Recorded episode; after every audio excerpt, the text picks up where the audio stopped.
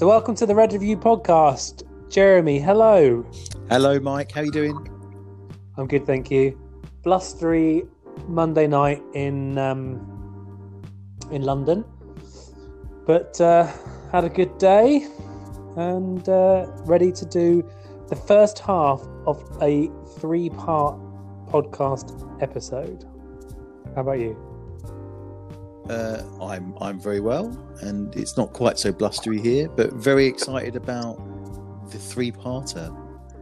What's Yes. the three? What's the three-parter about? So I am flying to Amsterdam this week. I've offset my carbon for anyone who cares. Um, probably by by buying a tree somewhere. Um, for the APMP Europe Proposal Con, whatever they're calling it, proposal conference. So um, we thought we'd do a kind of three-parter. So we'll have a quick chat now about what is happening going on at the conference then hopefully I'll be able to interview a few people at the conference face to face, and um, you can one imagine what it'd be like with a load of bid geeks in in the red light district of Amsterdam, um, which the, the venue is right in the centre of, or right next door to the red light, one of the red light districts in Amsterdam. So that'd be interesting. yeah. And then we'll do a little roundup once I've been, and I can tell you how it was. Very good. Very good. Yeah. So I'm looking forward to actually. So first APMP conference outside the UK, and actually my only my third ever conference. I've only been to the UK one twice, and I'm not sure if I'll go this year. So um, I thought I'd give the European one a try. Very good. Very good. Well, it's a bit of a practice for Nashville for me, certainly. Anyway. Yeah, well, so I can tell you how it is. Because you're you're not coming, are you? No, no, no. But it's in terms of oh, can we say, can we announce that we're going to be podcasting in Nashville? I think You we have can. now. I think we can. Not quite official. Nearly 'Cause we have official. we have to get the kind of oh the dogs are looking on the floor. Um, we have to get the kind of final agreement and logistics sorted. But in theory, Rick Harris, the man with the most amazing voice, I could listen to Rick talk all day, um, has said yes, of course you can do a daily podcast at the conference. Um, he'll find us a room and give us people to come on it and stuff. So yeah, nice little practice run. Very exciting. Yeah. So how's your day been? Busy? Yeah, not too bad. Just a, a Morgan Sindall day today. Uh, strategizing some marketing stuff, stalking some people, the usual sorts of things. Very good. Stalking people? You know what it's like. Yeah, you know, figuring out who should come to your events and connecting it all back to your pipeline and all that sort of client development stuff. It's very, you know, good fun. Good fun. I, li- I like that you're doing that as opposed to what used to happen in my previous firm, which was someone in marketing would just send an email out to the partner saying, Can you invite people to this event that's next week because we've not invited anyone? And you get a whole kind of ramshackle of random people turning up to turning up to events. So that's good you're, you're thinking about it. properly. Oh no, yeah, it's, pre- it's yeah. precision stuff, mate. We have to demonstrate ROI on everything. This is why I've not been invited then. you haven't got any schools or stuff to build in Hertfordshire. You, you could come and you could pitch to work on the airport in Iceland, perhaps, or maybe my um, secret project in Hong Kong, or I think they'd get a bit of a nosebleed with that, mate. Um, I, I'd, I'd be happy to go and take a look. not sure about Hong Kong at the moment. But, Well, I was, um, I was going to say actually, is so of course, I don't, people who don't work in construction or property won't give a toss, but MIPIM, uh, the big property conference in the south of France that was due to take place next week, has been cancelled. Good. Them. Um, The amount of public sector money that is wasted there is just ridiculous. So I'm very pleased that it's it's been postponed. I mean, it's it's, it's still taking place in June, but yeah, um, although it appears they've picked the same week as half term for everyone in the UK, so uh, the, the the the chatter I today, well, the chatter today was that a lot of people won't be able to get their money back, so they've spent their budget and they won't be able to go, and they've put it on half term. So we shall have to see. But I did, I, when I was driving home this evening, I did wonder if if there might be a similar impact for your APMP thing in the Netherlands? I, I would presume not. I haven't seen don't know any. if there's any coronavirus in the Netherlands. No. I'll, um, I'll make sure I wear gloves. Um, so very briefly, Jez, the conference. Um, it's a day and a half. So I kind of got my flights. So I could have flown out on the Thursday morning, but I, when I booked them, I assumed it was a two day. But it's a day and a half. So it starts midday on the Thursday, and then runs through till kind of five ish, I think, on the Friday. What's quite interesting is I must have missed the call for people to put papers in to present, but there's quite a lot of familiar faces from kind of UK APMP who are presenting. So I think that's going to be quite interesting to see if some of the topics that people talk about. So Pippa's Pippa Birch is presenting. Yeah. Um, David Gray, the MD of AM Bids, presenting, or on a panel about forty under forty, um, et cetera, et cetera. So there's a few people presenting, and I think it'd be quite interesting if their content really translates into a European kind of mixed mixed group of what a thousand people or how many people. I think four hundred people or something going. So think I think it'll be interesting. Yeah, I, th- I think it's a it's an interesting bidding social experiment, isn't it? Mixing uh, all of that together. I'd be interested in the the third part when you were rounding up how you, how you found it. Yeah. So with that being said, we will pause our recording now, and what you'll hear now will be touch wood, a series of recordings done at the conference with people that I cornered, bought drinks for, or generally harassed until they wanted to speak to me. So, um, Very good. Best of luck, mate. thanks. Hope everyone enjoys.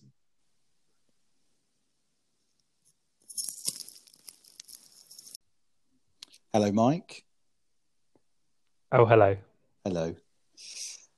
So, Jeremy, there are meant to be some um, vox pops and interviews here. yeah, so we recorded the, the introduction for this one uh, a few days back before you went out bravely to Amsterdam, and uh, then you didn't really do what you said you were going to do, did you, mate? No, You're having too Yeah. much Oh. fun. It wasn't. It. Uh, I suppose kind of. It's, it was all in one room, so it was quite hard to do, and it was quite fast paced. And so, I actually did some stuff for someone else. I did a recording for BidHive, who who had like a little thing. They were trying to get um, vox pops from um, bid professionals for their bid academy, which is remarkably similar to the bid toolkit. Um, but we'll talk about that another time. Um, but there's just kind of like a crowdsourced training platform as opposed to a direct delivered training platform. Mm. Um, so I did that, and then I just didn't get any vox pops. So um, perhaps what we'll do is we can talk through the APMP conference, um, and I will have to do some sort of punishment at some point. Of course, no, fair enough, fair enough. Um, so go on then. What was what's the overall view of, of the conference? How did you find it? So I thought, and this is no disrespect to the UK conferences I've been to, but it was probably the best APMP conference I've been to so far.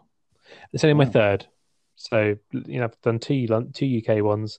One of one of which the venue was pretty poor. One of which I thought was pretty good, which was the one last year. But this this was actually really good.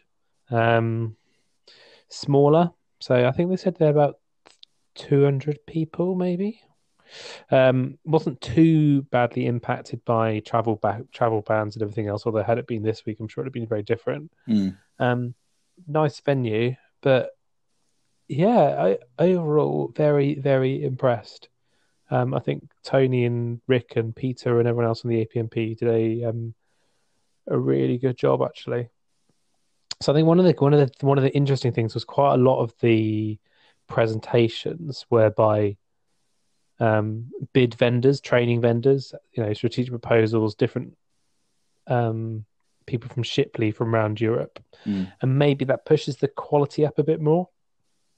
So it's a bit less peer-to-peer learning like you get in the UK, and there was a bit of a higher quality of presentations, I thought. But maybe I'm just getting better at picking good presentations because I think sometimes the UK one it's a bit hit and miss as to the kind of the level the the presentation or the workshop is pitched at. Um, but yeah, it was it was overall very good. I like the venue. So there was a single room at the front of the room was the um, kind of main conference hall. There was some curtains two thirds of the way down, and then the kind of the catering area with the vendors at the back, and then there's a couple of syndicate rooms for for for, for other bits. Um, cent- centrally located in Amsterdam, across the road from my hotel, which I had planned, um, which was very good. Um, and yeah, a nice mix of people, a quite a pretty strong UK contingent of maybe twenty or so people, predominantly APMP. Um, I guess seniors like board members or former board members, um, or forty under forty type people, but it was yeah overall very good. Were, were you jealous, Jeremy? I was a bit, and I was sorry I couldn't go, but you can't do everything, can you? Um, and because I, and to be honest with you, partly because I knew you were going, I, I kind of didn't need to as much because I knew you'd go and feel it out in terms of our uh, events later in the year, and I knew you'd be able to follow uh, a lot of it on social, I guess. Um, but it looked, yeah, it looked, it looked fantastic. I, I, think there is something in, and we we'll talk about our events, um, but I think there is something in having curated uh, a curated program um, that that's on purpose rather than the, the crowdsourcing thing has a place. I, I, think there's a balance to be had. Um, I also, as you know, don't agree with vendors being as involved in these things, um, but yeah, I, I, it's got to come from somewhere, isn't it? I don't know about that. So I think it wouldn't have been the conference it was without the vendors being heavily involved, and in mm. particular, it was um, strategic proposals definitely came out very strongly um, in terms of probably the best presentations I saw were from both um, the key opening keynote and for, from SP and one of the presentations by one of their guys on kind of come on guys essentially if you kind of summed it up it was come on guys there's a better way of thinking about this than just taking the body of knowledge and mm. applying it verbatim. You know you've got to make got to make it your own applied knowledge and insight from outside of um, outside of the sector yeah and that, not relying so much. Um, that seemed pretty punchy uh, at, at, an apmp conference i thought but fair play to them yeah, they're, but not, they're not wrong. it was it was in the right it was done in the right way right so they weren't saying the body knowledge or apmp syllabus is wrong but what they're saying was is and, and, and this has always been my view of it because the foundation exam tests your ability to remember the body of knowledge, mm. and that's only for someone one or two years in in theory. Although you you and I both did it, and we were a lot further in than one to two years. Um, the practitioner then is applying is testing more your application of the theory, so it's less like you know, is it the business development manager or the bid manager who does the opportunity plan? Well, I can't fucking remember. In reality, it's who's best to who's best to do it. So there's still a tiny bit of that in the practitioner exam, but not a lot. And then the, then the professional is very much an assessment of your application and um, Im- impact on the industry. And I kind of think that's how in any organization, in any sort of professional body or certification body, that's how it works. You know, if you look at the RICS, to get through the first hurdle, you're very much showing you've worked in compliance with, mm. um, you know, their their guidance, their briefing notes, their ethics, their way of working. But someone who gets to a fellow hasn't just done that for 20 years and become a fellow of the RICS because they've followed the briefing notes that the RICS put out. They've actually pushed the industry forward. And I think I, I welcomed that as a conference topic because it's probably a hard one to land right. And they did land it right. So mm. they weren't bad mouthing the APMP, but they were definitely saying some of it was written in the 1980s and could be improved. And I think that was very, very important.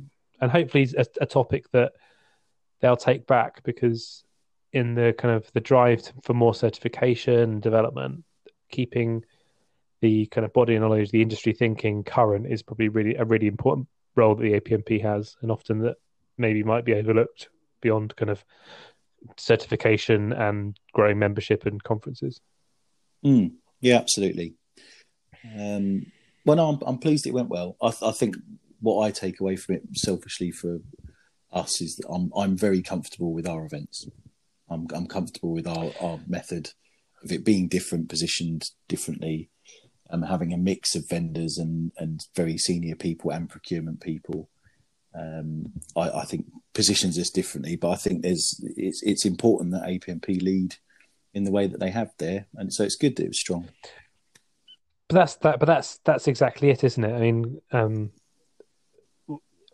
there should be a place that members can feel like they could put on events or or workshops or stuff without worrying they're going to be seen to be competing with or challenging the APMP because we're not. We're doing, you know, you and I do something different. Strategic Proposals did their um, symposium this year, which I, I couldn't go to, but looked very good. None of it's trying to take away from what the APMP does, but just doing things differently and contributing to the overall overall industry. And I think I think that's the real positive thing is I kind of felt a little bit last year that maybe they did see that we were kind of I, I don't know maybe it's just my personal view. I got I got a personal uh, view that maybe that was seen that we were trying to challenge. But actually with Rick kind of really getting involved with the podcast and being very vocally positive about some of the stuff that we're doing in terms of the events and the um, the podcast I think it softened people's views because naturally as bid people we're a bit competitive and we're not trying to be competitive we're just trying to do things differently. So that's definitely something to take away is that maybe having more panels that were done by senior industry figures uh, up the overall quality. But there were some other good panels that I attended or, or good sessions that weren't by strategic proposals and shit, you know. and I just thought I could touch on a couple if you if you fancy hearing about them. Yeah, go for it. Go for it. So, so there were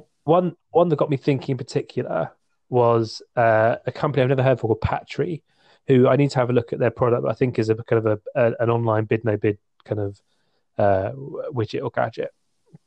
chap called Josh Ellis, who seemed really knowledgeable. You know, great career path in terms of heads of bids of major major multinational firms.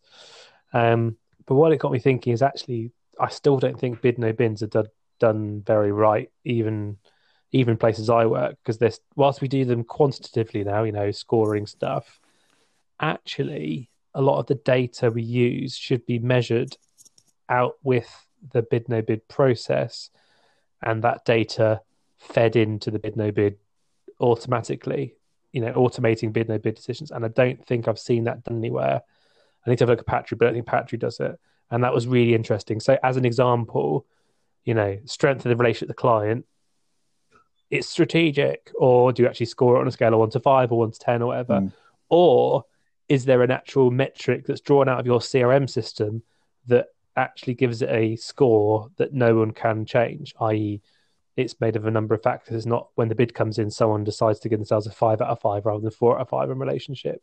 So kind of like evidence based data. So if you had a CRM system, you know, what's the activity of the of your sales team with the client, level of seniority of the relationship, breadth of the relationships, the amount of hits you're getting on the website from that client, the amount of events they've engaged with, how many meetings you've had, how how mature is the relationship. All those kind of things can be measured and could be, as an example, brought into the bid no beyond just a how good's your relationship on a scale of one to five. So I thought that was really interesting. Mm. It wasn't what Josh was saying, but it got me thinking about actually automating bid no bid. Another one, profitability you should know if they're an existing client or a client type what your typical profitability is. And I and I haven't ever ever seen I've not done it where the likelihood of profit is factored into the bid no bid using actual figures from the business, like live figures. Just yeah, oh, like, oh, absolutely. I mean, it's so often that you sit in a room with some fairly senior people, and they've all got an opinion but no insight. Um, yeah. It's not you know without data, all you've got is an opinion. And yeah, I, I, I think it's incredibly rare that people, you know, have the gumption to say, "Hang on, go and find out how much money we've made doing this stuff or what the risk is." And the the other one we've talked about a bit recently uh, is competition as well.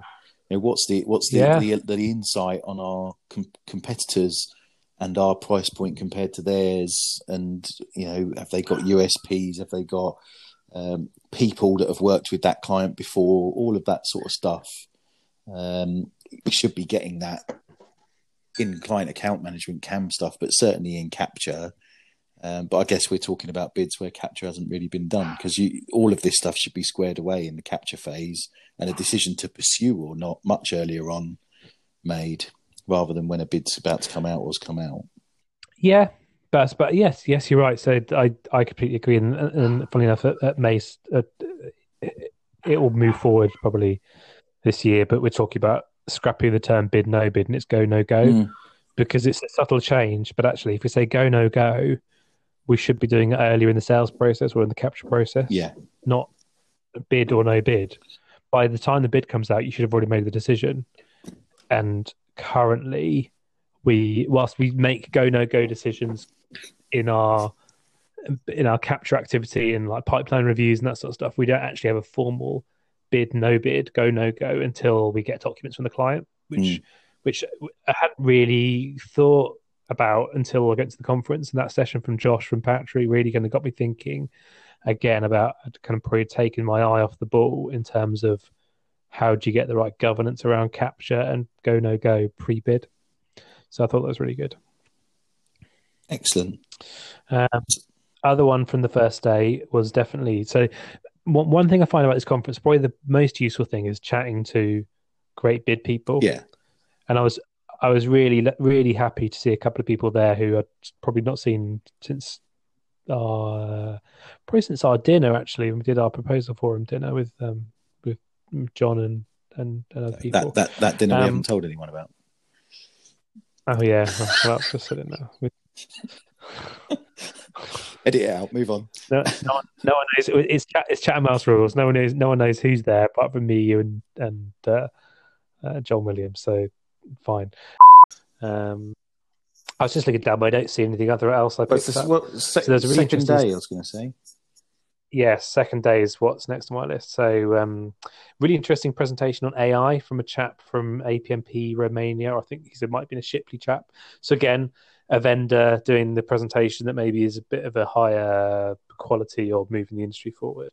Um, some of the logic was a bit, um, a bit kind of uh, high level, I suppose.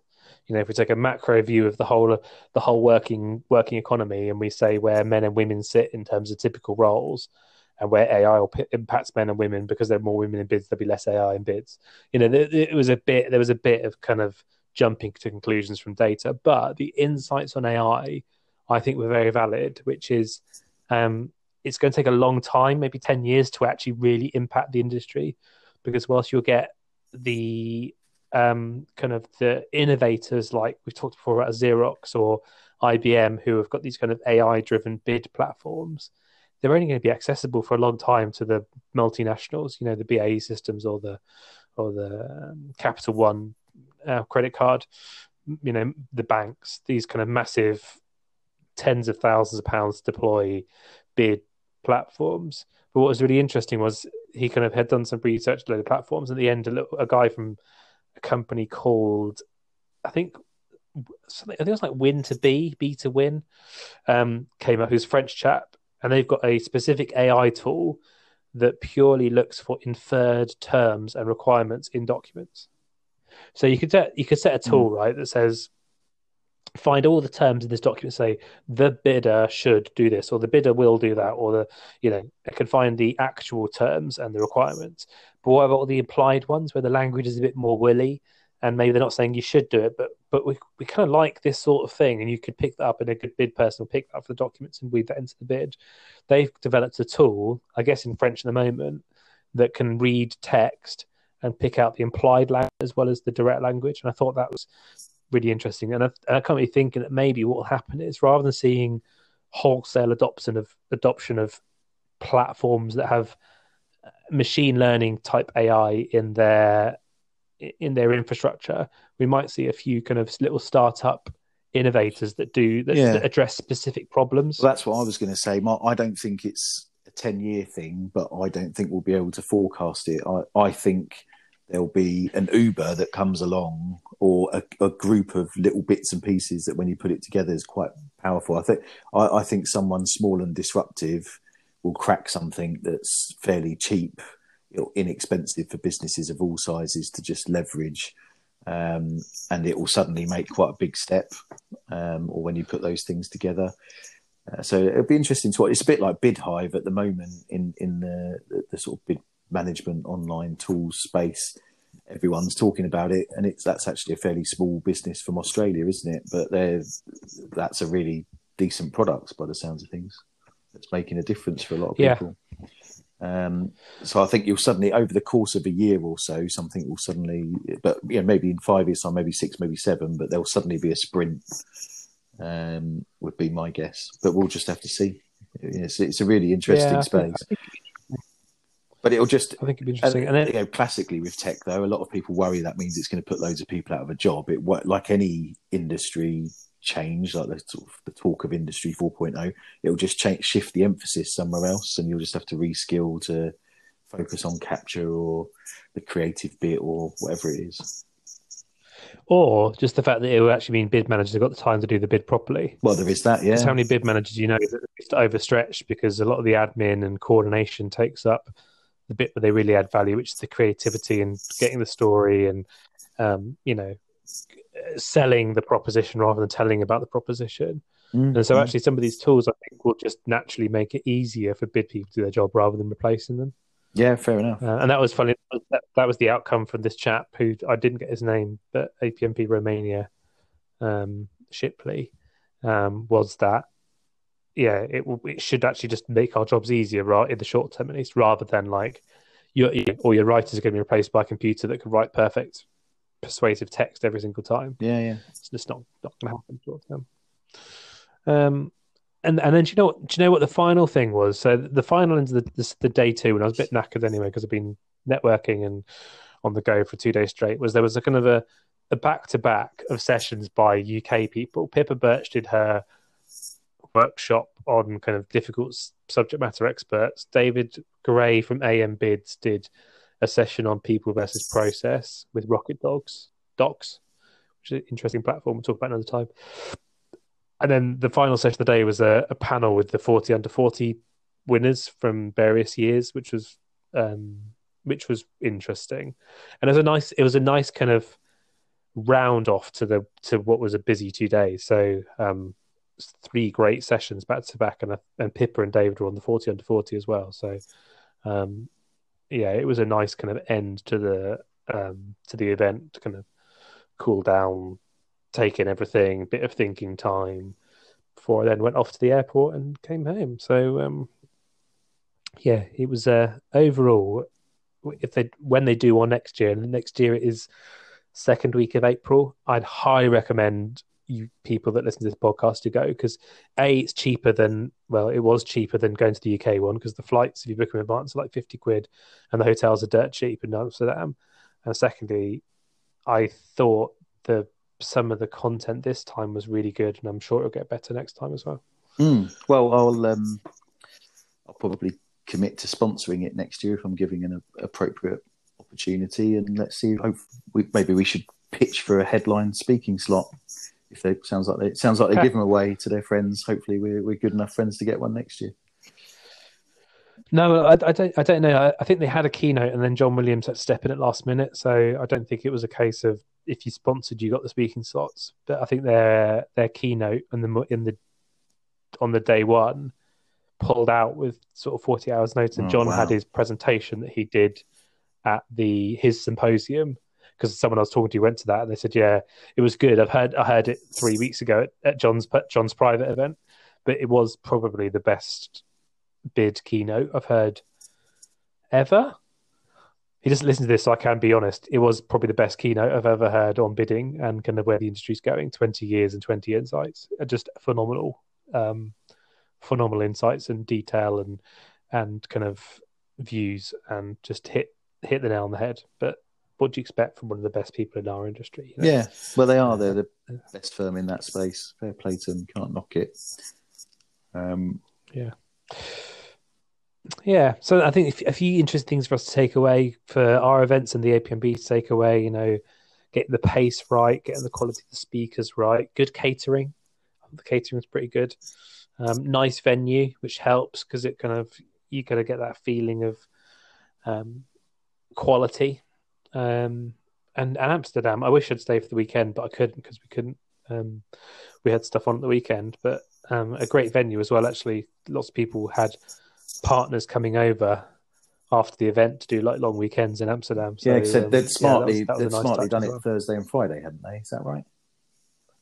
Yeah, it was quite a late finish on the Friday actually, which I was a bit surprised about. Mm. Didn't finish till five, So there's a few people who had to leave a bit early to go get trains or planes, but um, and then I managed to leave and get the train in the wrong direction. Oh no! And so a 15 minute trip to the airport took me 45 minutes, and I suddenly ended up in some random random Dutch city. but thankfully, like I didn't get like a train to Belgium or something, and up two hours away. So I managed to get back. Yeah, imagine, imagine yeah, explaining that to Kate. I'm I'm interrailing around the around the around the continent.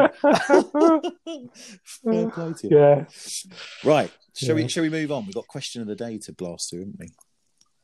Oh, we have. Yes. Um, thank you, Jeremy, for keeping me on track. Right. Um, we have. So l- let me play the jingle, and we will get into it. Go for it.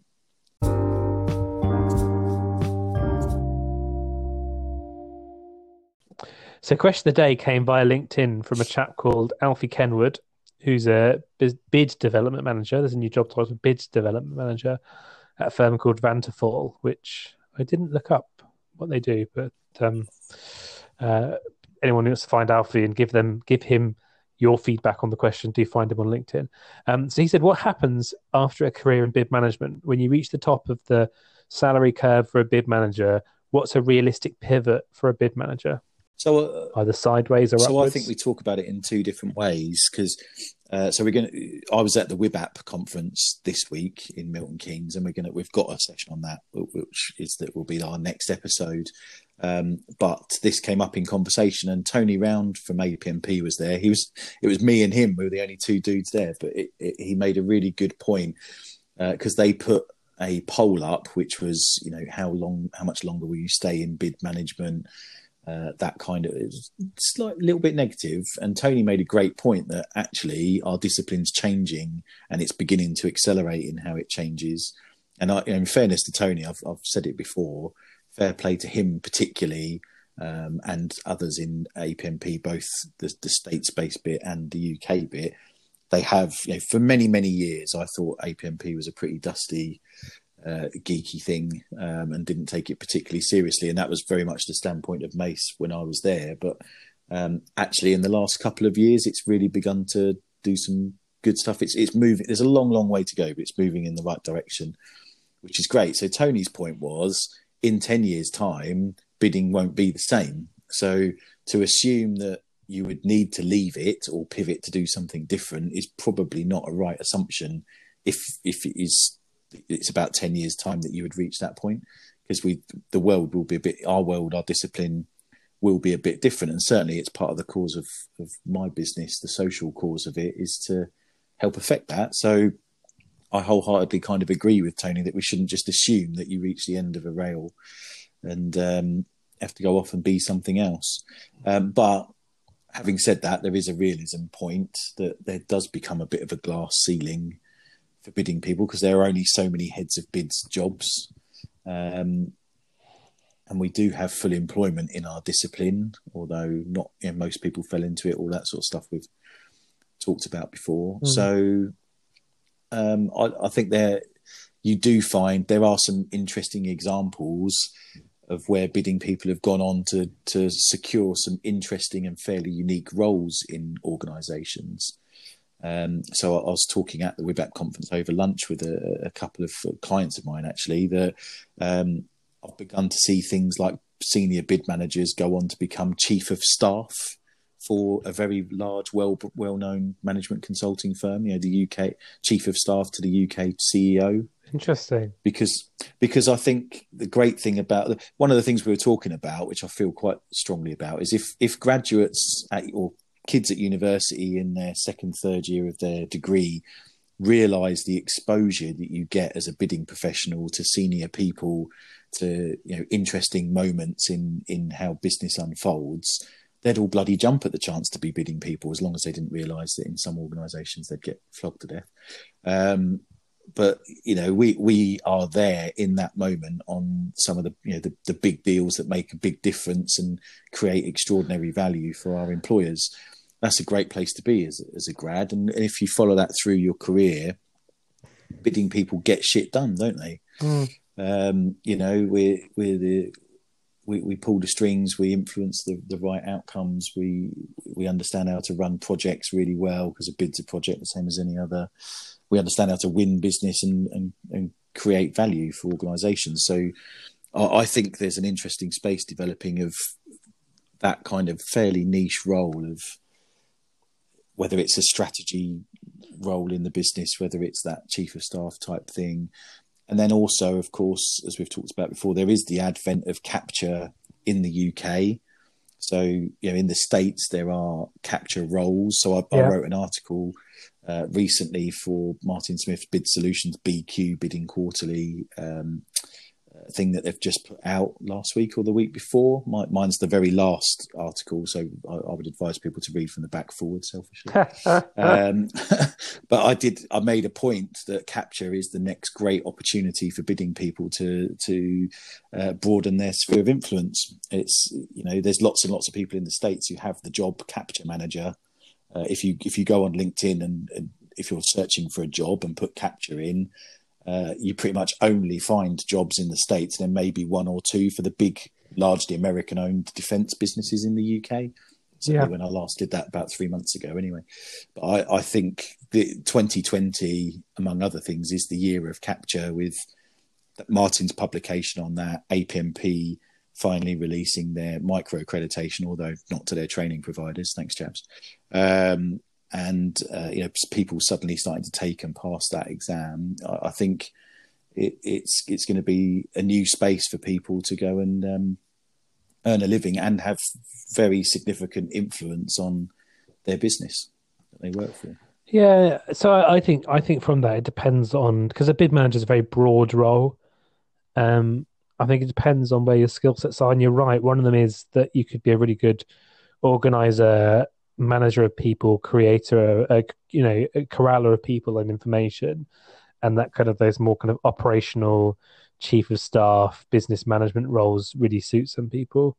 I think I think actually there's a there's a thing of um, bid managers moving to a head of bids, but in a small firm first. So um, one thing I've talked about with someone who I won't name for obvious reasons is they're kind of in a a relatively senior bid management role, but there isn't a direct route for them to be ahead of bids in the business they're in, and they're in a very large multi multi country business. Um, is actually well, what about if you took a step down in terms of company size and kind of profile of the company, but you were taking a step up in terms of um, seniority in the role? So it might not be a salary change because you might not ending up. Mm. You know, might be might be the same salary, but you'd be ahead of bids rather than bid management because and then kind of um, cut your teeth on being a head of bid management in a smaller firm where you can have a bit more freedom to shape the end product of what the bid function is. I think you're a person who really enjoys kind of, and that would be a challenge. Let's not let's not be clear about that because because smaller firms generally generalization don't don't sue me um, will have a less kind of established that maybe that the the team does as part of their day job, you know, operations team does as part of their day job. Chance for people to move sideways. They shouldn't always be looking to move up and down. So moving sideways into a head of bid role that is the same kind of salary, but more responsibility to develop your skills as a long term career plan that maybe you then pivot back into a multi, more larger multinational where there's going to be a salary jump and you can say you've already been ahead of bid somewhere else. Um, yeah, yeah, absolutely. I mean, I've got a point of view that's that's developed since I started the business, uh, which has been a bit of an interesting journey. I guess I was aware previously, but there, there's a natural notion that people think working for a, or targeting working for a big firm is where their career should go, and the bigger the firm, the better. Um, when actually, you know, the, the chief exec of a business that I used to work for, who I helped um, raise the value of his business and sell it, so he now lives on a yacht. Um, he's written a book called Unsexy Business, and it's about how actually those tier two, tier three businesses, subbies, uh, manufacturers, suppliers, there's actually far more wealth to be created down, further down in that supply chain, and forbidding people who really understand how businesses work and how to win things and create value you could step into one of those organizations in a BD director role. Um, Is that get equity in a business? There's yeah. there's all different types of opportunities. People shouldn't just assume that you need to go and work for the you know the one that's got the biggest office on the Thames. Is that um, Jamie Waller? Unsexy Business. I've just found his book. We'll get It is. Yeah. we'll give a version. We'll give a copy of the book away to someone who gives us some feedback on this question. I'll um Fair enough. I've just looked at Unsexy Business, how 12 entrepreneurs in ordinary businesses achieved extraordinary results, and how you can too. Um, yeah, we'll we'll um we'll do that as a giveaway. I'll I'll I'll, I'll record something properly at the end. He's a he's a he's a great example, Jamie. He's not. He's I'm not his biggest fan for for for various personal reasons in some ways, but you can't knock the fact that he was an extraordinary grower of businesses and and actually probably the most naturally gifted bidding savvy leader that I've ever come across. You know, he, he gave when I worked for him, he gave us a bid war room. Work, you know, was at every kickoff of every bid and really took part in the whole strategy piece. Uh, it, it- really fantastic business development Yeah. strategy and bidding got- person. Fair play. Bearing in, bearing in mind, He's got some good creds. oh yeah, Dragon's Den. Yeah, it's possible has. to learn some, not to learn something from this book. Great insights. Duncan Bannatyne. Mm. Let's give him creds for his book. Yeah, well, he did. Fun, and you know, interestingly, I'm I'm beginning to do some work with Cranfield University, and Jamie works with them too. He he put all of his board. Unfortunately, just before I joined, they they all went and did a, a management, uh, special management qualification at Cranfield, which did help really change the game in, in how they ran and and grew the business. So um, yeah, we we crossed paths a bit. Cool. Uh, fair play to him. He met he met a lot of. I think he met the guy who owns Hotel Chocolat there, or, Wow. or something else. But But- yeah, he's mate he's mates with lots. Of I think the third pivot potentially, which is what I've kind of considered as well, is if you've come from a technical background into bidding, let's say like I have, and in professional services is probably particularly relevant, Mm, moving back into a technical role, but with your skills of work winning and bidding is probably quite valuable because and generalization, but generally, um, a lot of people who get very senior in their um, professional kind of uh, professional services careers, there's a glass ceiling for them when they can't sell. They get they're very good technically, but they're not particularly good at bidding, winning work, dealing with clients. And actually, there's a reverse of that. A reverse of that there of the glass ceiling, which is you might not have as 20 years of technical delivery, but you probably understand the the premise and have worked in it because you've been in in the industry, and you could go back in, but with a strong work winning capability, which is particularly in professional services, as I work in uh, consulting, would be a real game changer to have someone who really knows how to do bids and how to win work in your professional services team and can still do the day job as well. So I think I think there's probably a number of different Yeah. pivots, isn't there? Um, thank you for your question, Alfie. Uh, we'll send Alfie a copy. Yeah, it's a good We'll send one. Alfie a copy of the book as well, shall we? Yeah, I'll get a it. couple of, uh, and I want a copy now, so I'll, I'll put three copies in my um, shopping basket on, um, not on Amazon because they don't pay their tax.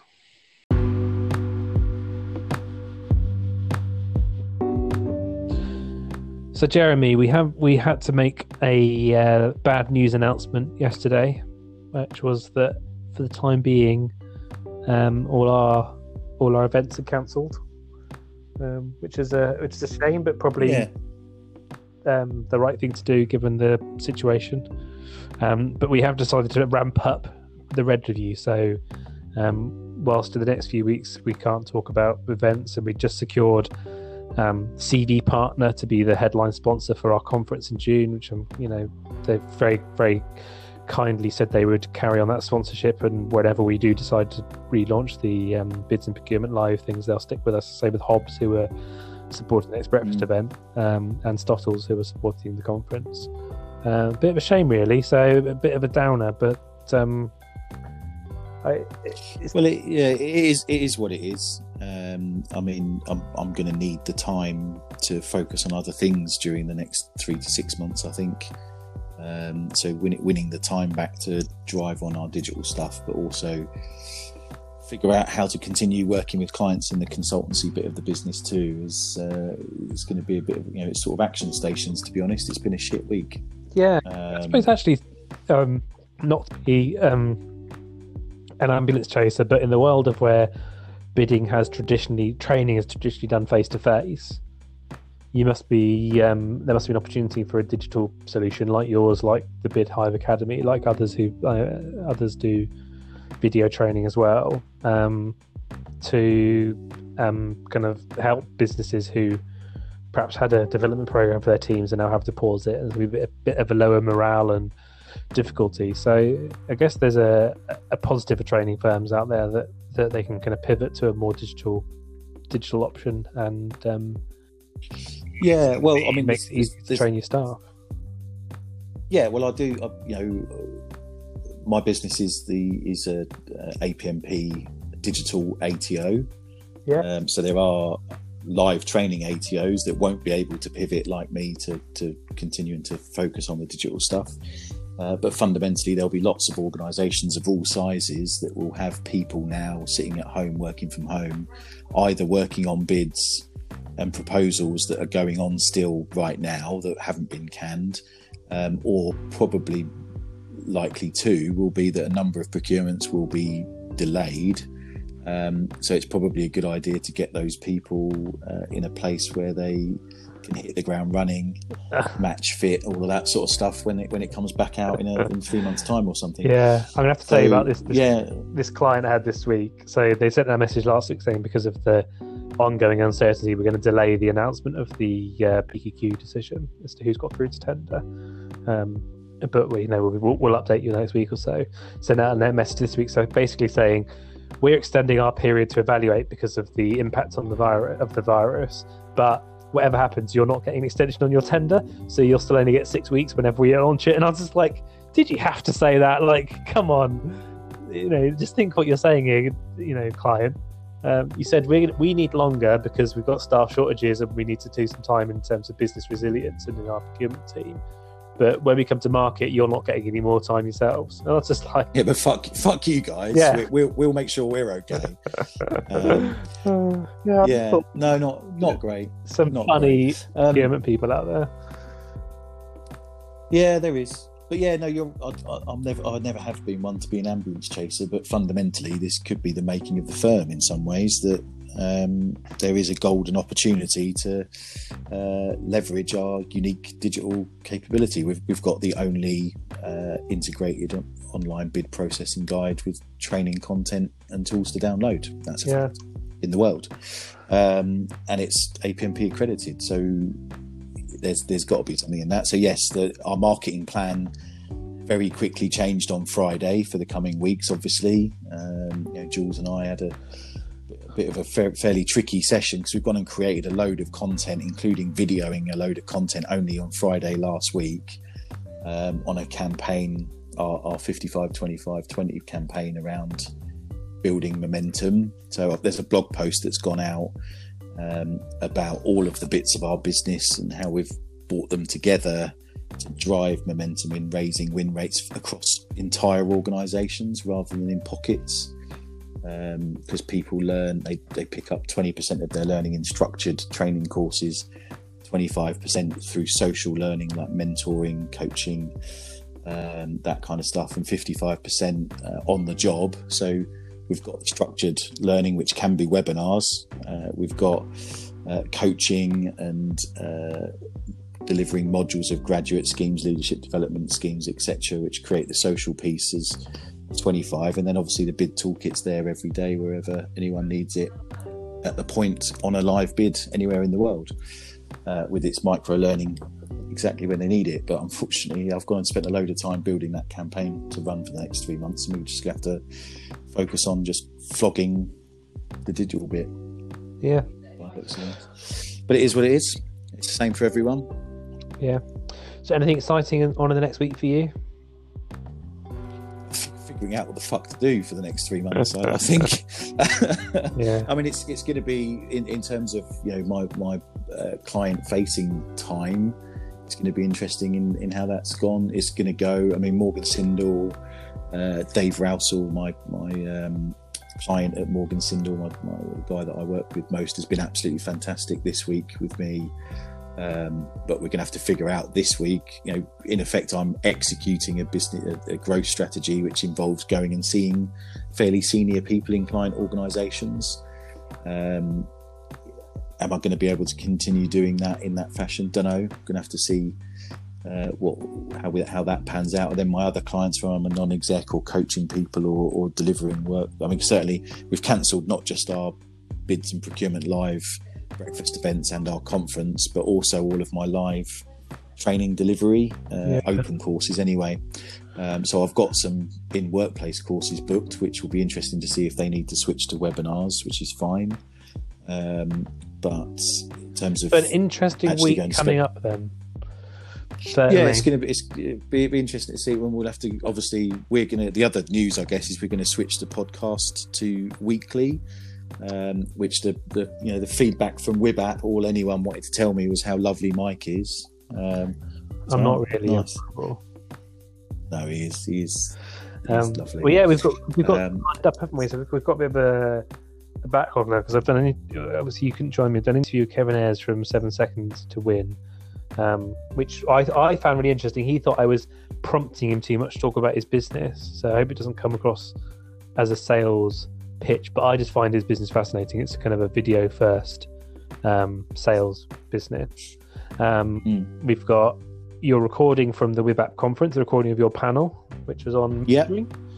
Um, and we've got hopefully a session pl- booked in with Vicky Jackson from IntelliTender um, to talk about kind of mentoring and developing people. So we've got a good timeline of um, episodes coming up. So I think for the time being, going to weekly um, should be good. Uh, We just need to think about um, how we make sure that we keep consistent in getting them out because uh, all of a sudden think I've got I've got for instance I've got a big strategic grade bid on the moment that will quickly absorb my life so and, and I imagine doing it remotely is going to be even tougher than face to face so there's going to yeah, be yeah. challenges but our commitment is at least next month or so we're going to be weekly because we've got enough content to put out so I think it's going to be good and then I came up I, I think so. with a new venture which we need to have a chat about around um, bid tech. So we'll uh, see how that develops over the coming